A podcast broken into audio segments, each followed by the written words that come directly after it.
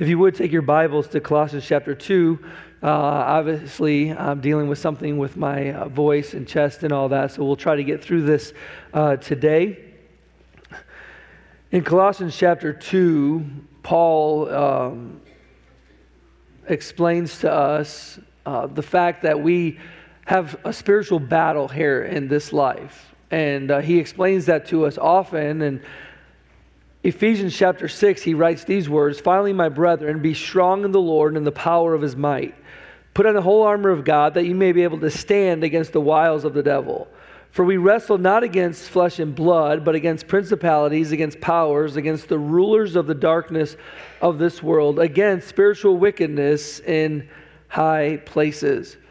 Paul also tells us in 2 Corinthians chapter 10, when he writes these words Now I, Paul, myself beseech you by the meekness and gentleness of Christ, who in presence and base among you, being absent and bold toward you. But I beseech you that I may not be bold when I am present with that confidence wherewith I think to be bold against some which think of us as if we walk according to the flesh. And he says this in verse 3 For though we walk in the flesh, we do not war after the flesh. For the weapons of our warfare are not carnal, but mighty through God to the pulling down of strongholds, casting down imaginations and every high thing that exalts itself against the knowledge of God, and bringing into captivity every thought to the obedience of, of Christ the reality of this life is that we are in a spiritual battle. Whether you're a believer here or not, whether you've accepted Jesus Christ as your Savior or not, you are in a spiritual warfare. You can say, Well, listen, I'm just trying to live this life. I'm just trying to be the best person I can. I'm just trying to, you know, raise my family. I'm just trying to do my job and all of those type of things. And, and yes, we live here in this world. We dwell here in this world. But the reality is, is that each and every one of us are in a spiritual warfare. Satan is battling for your soul, for your eternity. And listen, if you have not accepted Jesus Christ as your Savior, He's on the right track in your life. That's what He's trying to, to make happen in your life. But if you are a believer in Jesus Christ, His desire is to keep you from serving God, from living the life that God wants you to live. So when we come to Colossians chapter 2, Paul's whole desire is to encourage believers. His whole goal is to to encourage those that have accepted Jesus Christ as their Savior. Because listen, it's easy to get worn down. It's easy to, to, to have your heart broken and to have anxiety and, and to have a lot of struggles from the pressures of this life. And so, Paul wants to encourage us here in this life. And so, in chapter 2 and verse 1, he says, I would that ye knew what great conflict I have for you. Paul himself is in prison and he is being persecuted for his faith, but he has such a burden for the church and for the believers there at the church in Colossae, Colossae and he has a burden for us today. And so he writes this under the inspiration of the Holy Spirit as an encouragement to us in the day in which we live in. He says in verse 2 he, his desire is that their hearts might be might be comforted, being knit together in love, and into all riches of the full assurance of understanding, to the acknowledgement of the mystery of God and the Father and of, of Christ. The, I want to I want to be clear. You know, we live in a society today where we're kind of being pulled apart. And it's kind of like we, we kind of compartmentalize our, our lives and like, okay, we'll go to church, but then the rest of the time we live our lives separate from one another. And we kind of, even before COVID and then with COVID and the sicknesses that are going on, you know, we kind of, you know, use that as an excuse to isolate ourselves. And, and, and in all reality, God says, listen, as a believer in this world, isolation is your enemy. Isolation is not helpful to you. So he says, listen, you need to um, meet together in the book of Hebrews. You need to come together the more as you see the day approaching. More and more, we should be meeting together and fellowshipping together and worshiping God together and praising God together. Because what happens in isolation, we are left alone to our own thoughts, our own imaginations, our own issues, and we sulk and we dwell on those things, and we become more and more uh, bitter, more and more under under and depression, anxiety, and all those type of things. So Paul says, I want you to be knit together. Understand the importance of having a relationship with with God through Jesus Christ, and then having a relationship within the body of Christ and being strengthened with one another. He wants us to be encouraged as we battle this warfare. And I, and I want you to see this as he goes through this passage, he gives us this statement that sometimes we can just read very quickly and we miss the reality of it. And he says there, as you're going through this life, you need to be abounding with thanksgiving. Your life, as you go through this, must be filled with gratitude. And you might be sitting here and say, you know, Pastor, I don't have much to be thankful for. And that's what Satan wants you to think. Uh, you say, listen, you don't understand the trials, the difficulties, the illnesses, the financial problems, you know, the per- interpersonal relationship issues I have. And, and, and, I understand we all go through uh, the issues of this life. And so that's why he's writing this. Listen, you, you're going through some things in life. You're having some struggles. You're having some battles. You're having some persecutions. But listen, you need to be encouraged in the Lord. And one of the, the great ways to do that is through living out a life of gratitude. Now, gratitude is both an evidence of our faith in Christ and also a help to the life of the believer. Listen to what he says in Romans chapter 1, verses 21 and 22. Because that when they knew not God, listen to these words, when they knew not God, they glorified him not as God, neither were thankful but became vain in their imaginations, and their foolish heart was darkened. Professing themselves to be wise, they became fools. So they knew not God, or they knew God, but they glorified him not as God, nor were they thankful. You see, the, the idea of thankfulness and gratitude is a, is a really an outward expression of our relationship with God in Jesus Christ, understanding who we are in Christ and what He's done for us. Because if, listen, if we're not a believer, we're just living this life and we're, this is all it is. And listen, I would be miserable too. And Paul, I mean, I would be miserable if, if I didn't know Jesus Christ as my Savior and, and this world was all I knew. But Paul wants to understand this world is not all there is. And so that's why God, over and over in Scripture, in the very next ver- in chapter, we've talked about it the last several weeks, God says, Get your mind off of the things of this world and get your mind into the things above. Look at eternal things and the things that are uh, actually really matter eternally, because then you'll rejoice. Then you'll find joy and contentment and peace in your life. But if you're dwelling on the things of this life, that's when the struggles come. And so, if we just look at the circumstances we're in, we're going to struggle. And that's where they were. And Paul says, I want your hearts to be knit together. I want you to be encouraged in, in the Lord. The Lord wants us to have a spirit of gratitude in all that we do and, and say. And the truth is, when we are grateful, I believe we will have greater happiness and satisfaction in our, in our lives because gratefulness means that we understand who we are in Christ and what God is truly doing in our life. So, by definition, I looked up different definitions of gratitude, and, and there's all kinds of different definitions you come out with, but I found this one and I really liked it, and I thought it was fitting for our sermon today. It said, Gratitude is the practice of actively remembering and expressing, gratitude is the practice of actively remembering and expressing the grace so, the benefits that we do not deserve, the grace and the goodness bestowed in our lives. Let me say it again. Gratitude is the practice of actively remembering and expressing the grace and goodness bestowed in our lives. And really, the whole picture there is listen, we understand who God is, what He's doing in our life, and the blessings that we have from Him. And that's what gratitude is.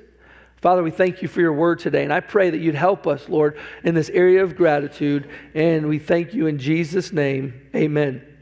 As we look here in Colossians 2, the first thing I want you to see here is the problem. Why do we struggle with gratitude uh, in our lives. Look with me at verse number four. The Bible says, And this I say, lest any man should beguile you with enticing words. So here's the first problem that we see when it comes to the issue of gratitude is that the world wants to deceive you. The world wants to deceive you. We are surrounded daily by the enemy, and Satan and his demons want to deceive you in this spiritual battle because if he can deceive deceive you when it comes to your spiritual life, he's got you right where he wants you.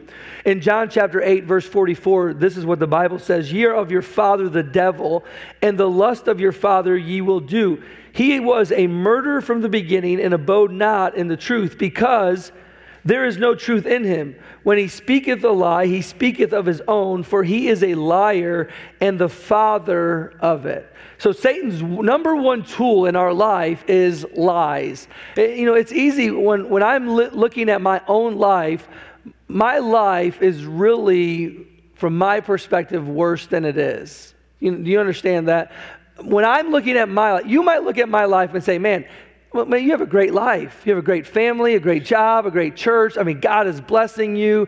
But you know what? Oftentimes, Satan gets in and he, he, he helps me believe lies that my life really isn't that great. Like, I got more problems than everybody else, and, and life is harder for me than it is for you. And, and that's how we do because we begin to compare ourselves. And, and, I'll be honest with you, if, if you and I sat down, we could look, find some areas of your life that are better than my life and I could become miserable because that, of that area. But I could also look, sit down, and I could find some areas of my life that maybe are better than what your life is like.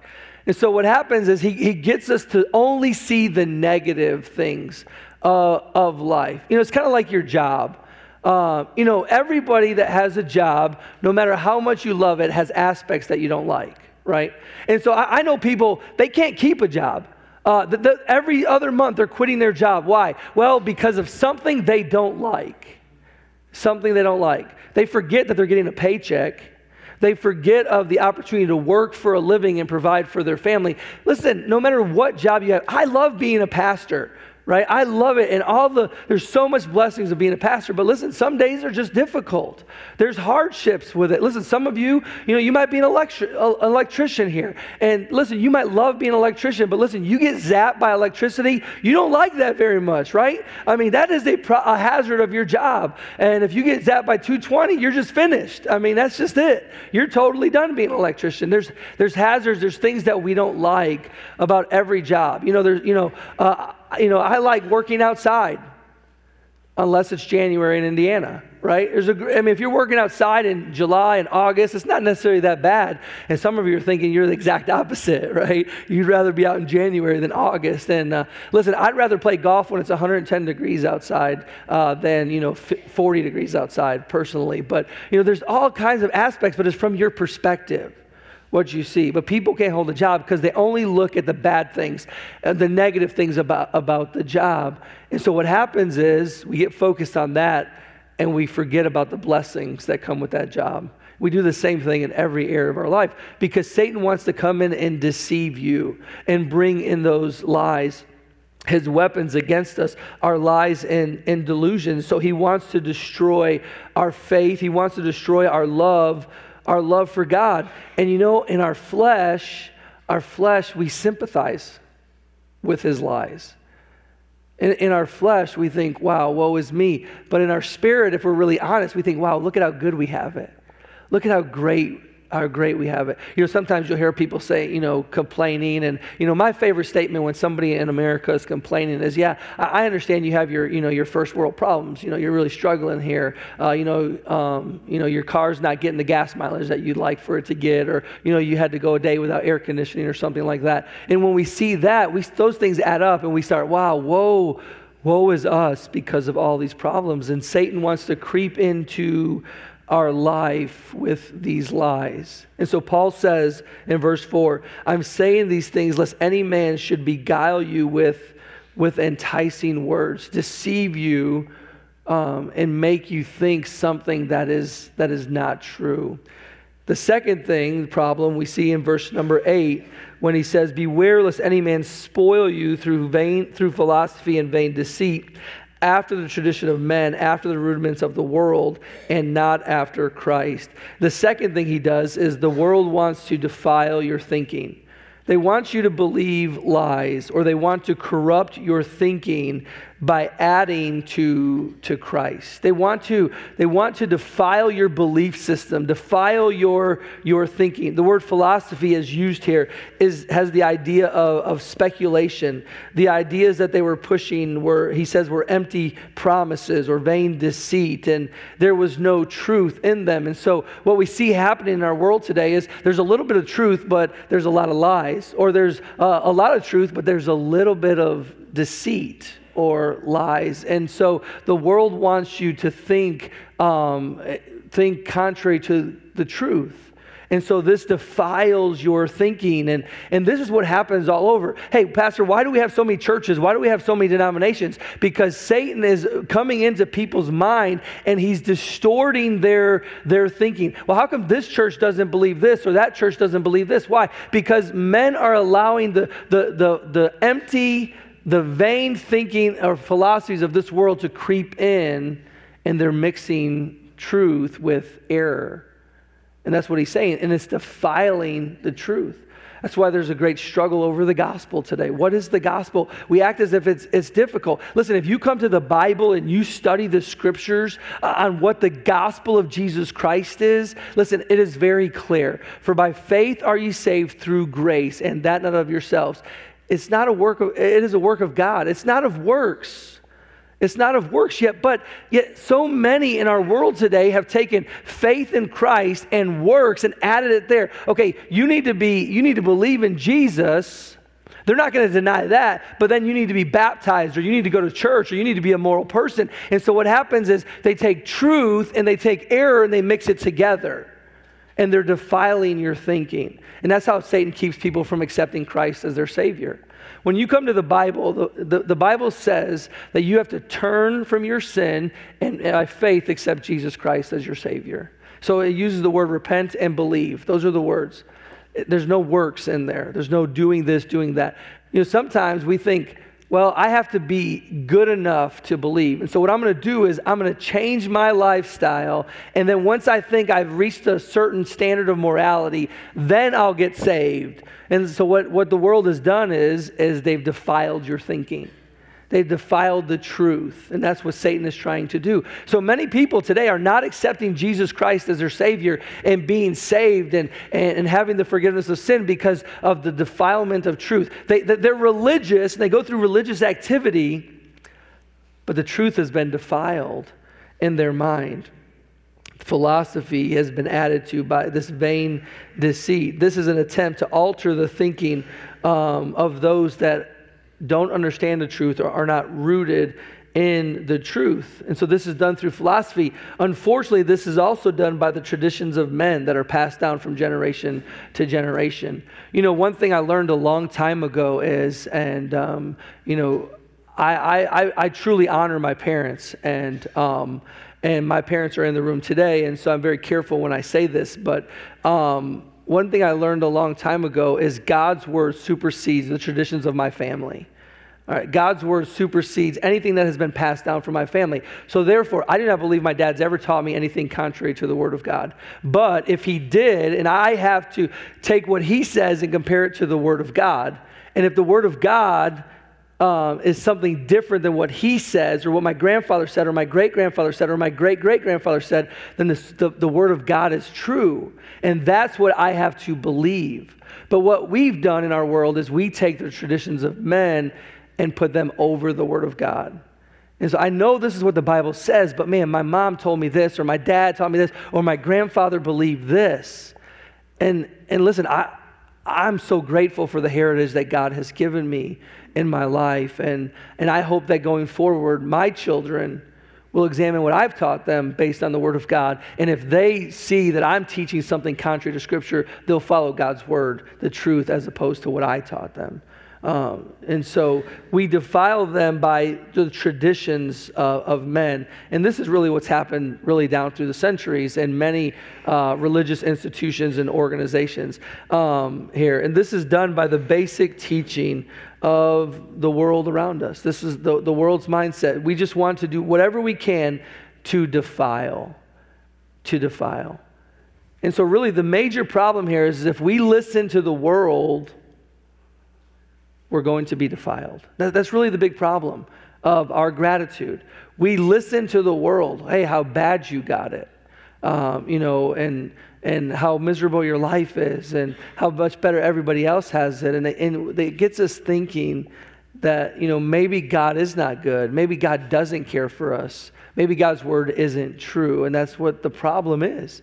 So, no, first of all, we see the problem listening, listening to, to the world. Number two, we see the command. The command then. In 1 Thessalonians chapter 5, verse 18, the Bible says, In everything give thanks for this is the will of God in Christ Jesus concerning you. Ephesians chapter 5 verse 20, giving thanks always for all things unto God and the Father in the name of the Lord Jesus Christ. Psalm 107, 1 and, and so many others in the Psalm says, Oh, give thanks unto the Lord, for he is good, for his mercy endureth forever. Philippians chapter 4, verse 6 and 7. Be careful for nothing, but in everything by prayer and supplication with thanksgiving, let your requests be made known unto God. And the peace of God, which passes all understanding, shall keep your hearts and minds through Christ Jesus. Over and over in the scriptures, we are commanded by God to give thanks, to be thankful people. And so we come to Colossians chapter 2, and if you look with me, verse number 6 As you have therefore received Christ Jesus the Lord, so walk ye in him, rooted and built up in him, established in the faith, as ye have been taught, abounding therein with thanksgiving, abounding therein with thanksgiving. Now, the reality is, once you receive Christ as your Savior, there are expectations for your life. All right, now I know what you're thinking. Oh, here we go. He's going to get into legalism now because anytime you talk about standards and expectations and, and rules for life, listen, listen, the reality is, is we don't serve God we don't do the things that we do in order to earn favor with God or to receive eternal life. That's legalism. We live for God and serve God and do the things we do because we are believers in Jesus Christ out of a heart of gratitude to God. And so once we get saved, there is an expectations for our life. His desire is that we would follow Christ and in sound teaching. And so here we have four characteristics of the Christian life that follow sound teaching. He tells us to be rooted in Him. Rooted in Him, stand firm like a tree that has its roots deep, deep in the ground. We're to be built up in Him built like a foundation uh, or a building that's under construction. It gives us this picture of, of constantly growing and being put together spiritually. Number three, we're to be established in the faith, having a strong foundation uh, in our life, which is to be founded in the Word of God. And then number four, we're to be abounding in thanksgiving, overflowing with, with gratitude. Now, the participles, the words that are being used here, has this uh, show us great meaning, and so I want to point this out. The first one here, the perfect tense, being rooted, um, shows the beginning of this new life in Christ. But the other three are used in the present tense. It shows the continuing action taking place. And so the command of God is that our life would constantly be filled with gratitude by our words but listen, they can be vain and empty. So, therefore, by our life, by our life, we need to live lives filled with thanksgiving and gratitude to God. That's God's expectation for our life to be thankful. You go back to the Old Testament and you begin to see the work of God and, and the lives of his people. And you see him bring his people out of Egypt when they were enslaved, and they go into the wilderness, and God takes them from the slavery. And, and, and so quickly, they forget the freedoms that they have in God and because of God in their life. And, and so they say, Well, why did we leave this place? Maybe we should go back to Egypt. And then God reminds them again who He is and what He's doing in their life. And then, then they begin to murmur because they don't like, they don't, they, they think they lack of water or food. And over and over you see God providing, and, and the people then praise Him for just a moment, and then something else happens and they murmur and they murmur. And what happens is they're not living lives of continual gratitude. They're not constantly focusing on who God is and what He's doing in their life, but they're constantly looking at their circumstances and their situations, and so they begin to murmur and grumble. And we are just like that so often in our lives. And so Paul tells us, abound. This should just be the natural outflowing of life. Listen, you should be a thankful person. You know, we expect our kids to be thankful. I, I know a lot of people don't. I hope that you do. Uh, but we expect our kids to be thankful. So when I give my children something and they turn and walk away, you know what I do? I stop them and I say, Excuse me. And they'll turn around and this is what they'll do. They'll say, What? And then I smack. No, I'm just kidding. And then I, I say, What did you say? And they, then they'll say, Sir, sir. And then I'll be like, What do you say? And they'll say, Thank you. We go to a restaurant and somebody gives them a drink or food. I'll say, What do you say? Somebody gives them a piece of candy. I'll say to them, What do, they, what do you say? Because I want them to be thankful. And yet, we as adults so often approach God the same exact way. God gives us blessings and we think we deserve it and it's expected, and we just turn and we walk away. So when that blessing runs out or doesn't turn out the way that we think it should turn out, we begin to grumble. And remember, because we weren't, we weren't thankful in the first place. It doesn't take long, it does not take long in this life to become a murmurer and a grumbler and be discontented. Unless you are a grateful person and your life is abounding with gratitude and that's God's command to us. As you're living this Christian life, listen, you need to go to church. You need to be in worship, communal worship, uh, community worship with the body of Christ. You need to serve God with your life. If you're a believer, you need to find opportunities to serve God. Listen, we need to preach the gospel, right? That's something that we should do. God tells us to take the gospel to every creature and preach it to every creature. And we should look for every opportunity to share our faith with those around us.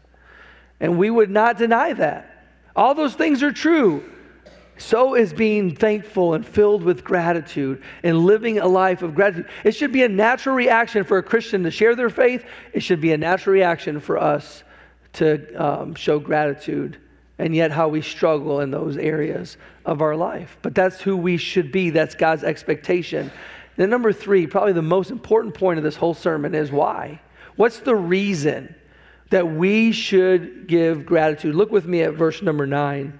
For in him, speaking of Jesus Christ, dwelleth all the fullness of the Godhead bodily, and ye are complete in him, which is the head of the principality and power.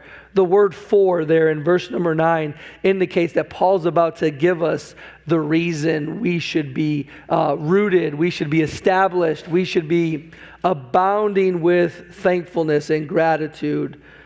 Number one, it's because of who he is. For in him dwelleth all the fullness of the Godhead bodily. He is, he is God. Listen to these words in Lamentations chapter 3. This I recall to my mind, therefore have I hope. I love those words. This I brought back to memory, therefore I have hope. It is of the Lord's mercies that we are not consumed, because his compassions fail not. It, it is because of God that we have all that we have and that we're not being destroyed.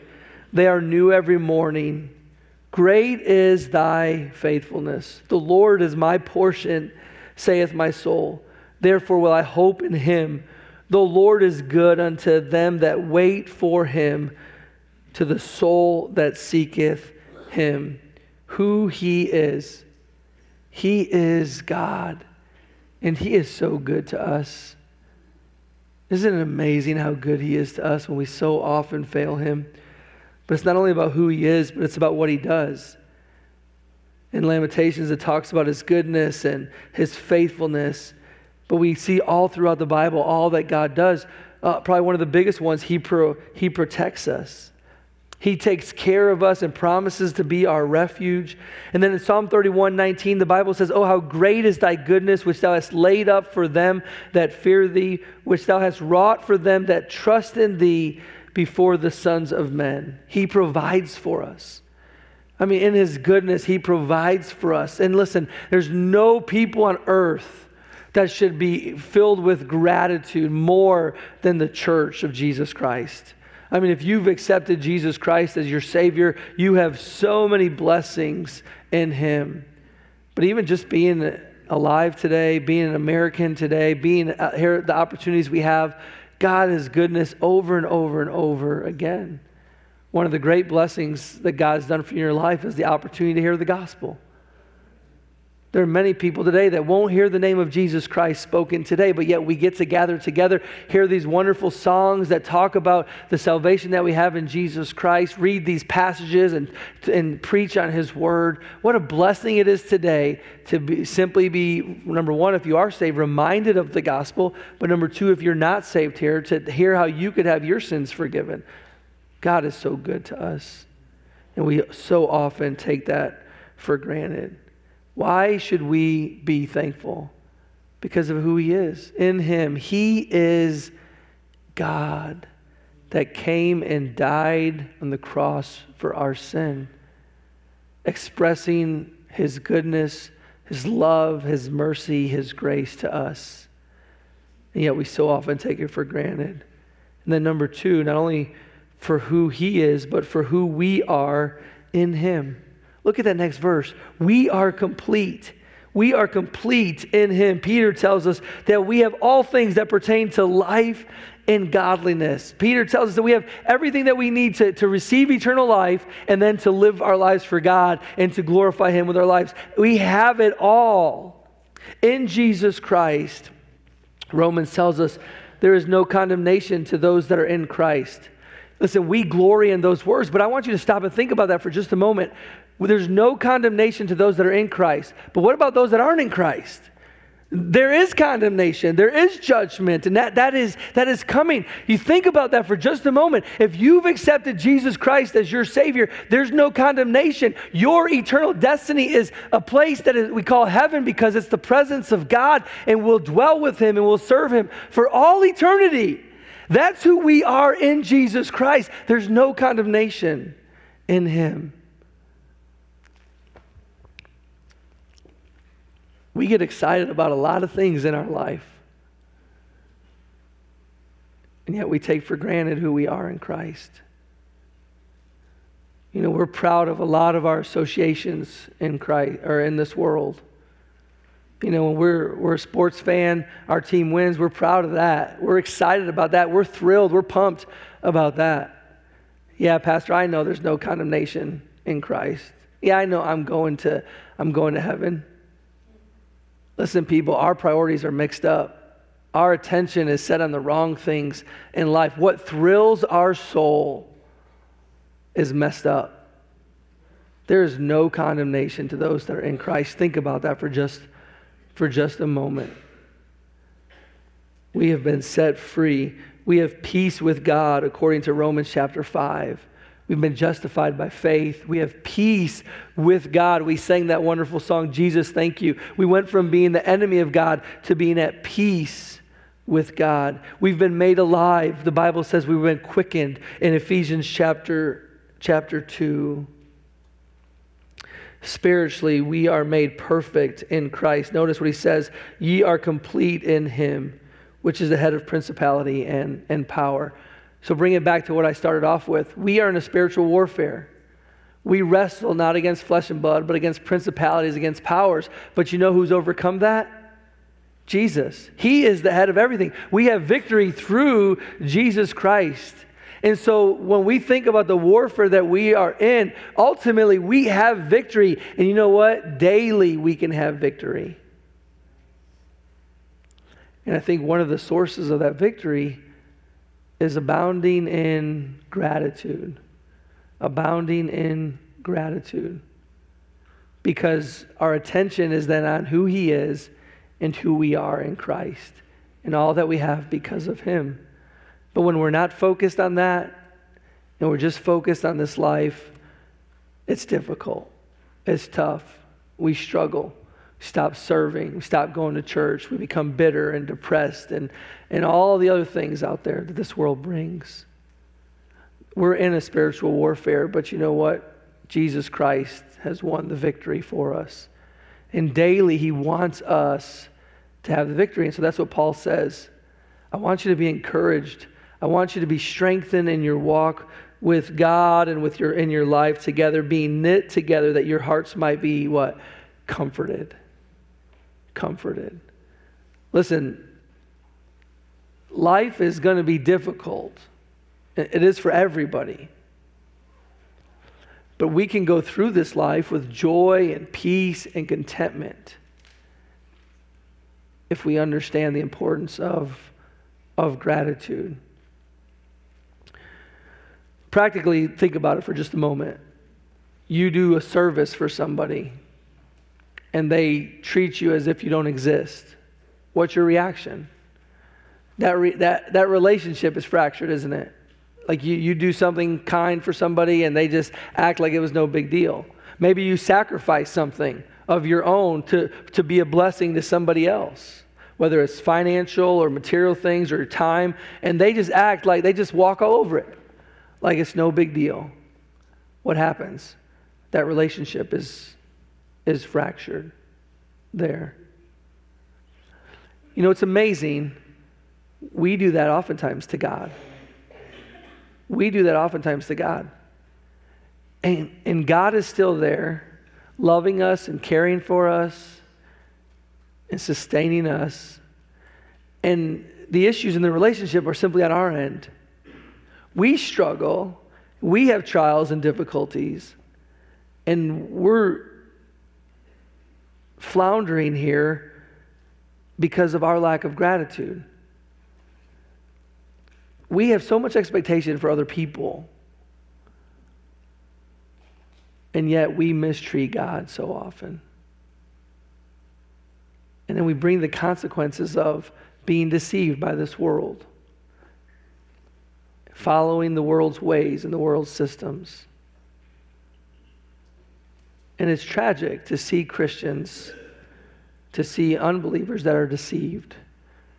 And I hope today that you'll understand the importance of gratitude, not just this week at Thanksgiving, but day by day.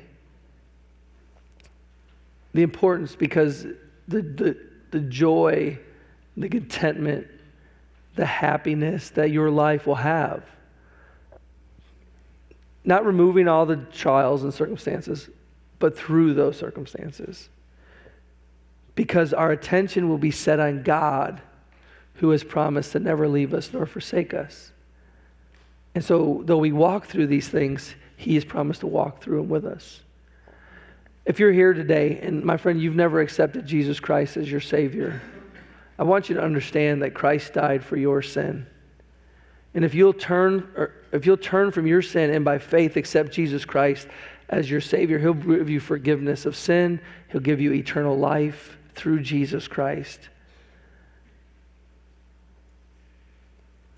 And there's no greater way to show your gratefulness to Him for dying on the cross than to accept Him as your Savior.